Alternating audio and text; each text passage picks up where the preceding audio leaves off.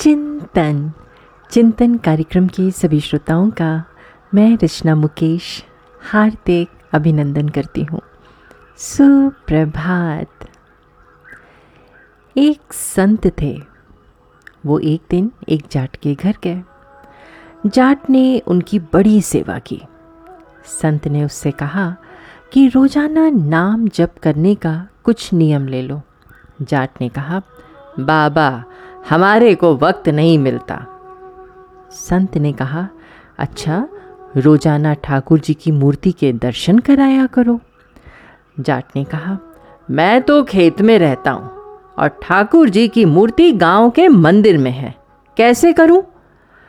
संत ने उसे कई साधन बताए कि वो कुछ ना कुछ नियम ले ले, पर वो यही कहता रहा कि, मेरे से ये नहीं बनेगा। मैं खेत में काम करूँ या माला लेकर जप करूँ? इतना समय मेरे पास कहाँ है? बाल बच्चों का पोषण करना है। आपके जैसे बाबा जी थोड़े ही हूँ कि बैठकर भजन करूँ। संत ने कहा अच्छा तू क्या कर सकता है? जाट बोला, मेरे पड़ोस में एक कुम्हार रहता है। उसके साथ मेरी दोस्ती है। उसके और मेरे खेत भी पास पास हैं। और घर भी पास पास है। रोज़ाना एक बार उसको देख लिया करूँगा, बस। संत ने कहा कि ठीक है, पर एक बात याद रखना, उसको देखे बिना खाना नहीं खाना। जाट ने स्वीकार कर लिया। जब उसकी पत्नी कहती कि भोजन कर लो तो वो चट बाड़े पर चढ़कर कुम्हार को देख लेता और उसके बाद भोजन करता। इस नियम में वो पक्का रहा। एक दिन जाट को खेत में जल्दी जाना था, इसलिए भोजन जल्दी तैयार हो गया। उसने बाढ़ पर चढ़कर देखा तो कुम्हार कहीं नहीं दिखा। पूछने पर पता चला कि वो तो मिट्टी खोदने बाहर गया है। जाट बोला, अरे ढूंढूं उसको, कम से कम जल्दी से देख तो लूँ। अब जाट उसको देखने के लिए तेज़ी से भागा।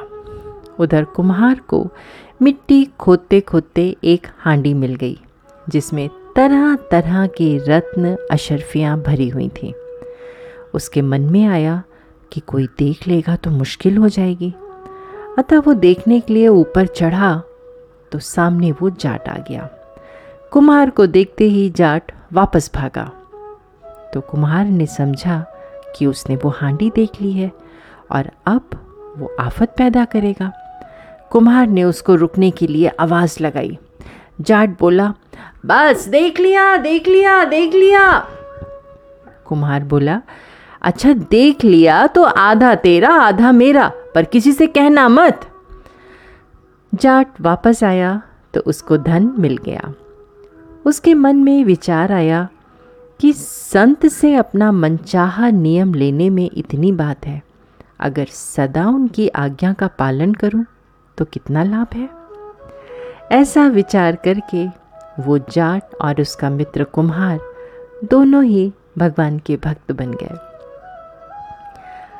दोस्तों, अगर हम दृढ़ता से अपना एक उद्देश्य बना लें, नियम ले लें कि चाहे जो हो जाए, हमें थोड़ा समय भगवान की तरफ़ चलना है, भगवान का भजन करना है। नियम बनाने की अपेक्षा नियम को पहचाने कि नियम क्यों लिया गया है। अगर हमको ये याद रहेगा तो हमने जो नियम लिया है तो वो कभी नहीं छूटेगा।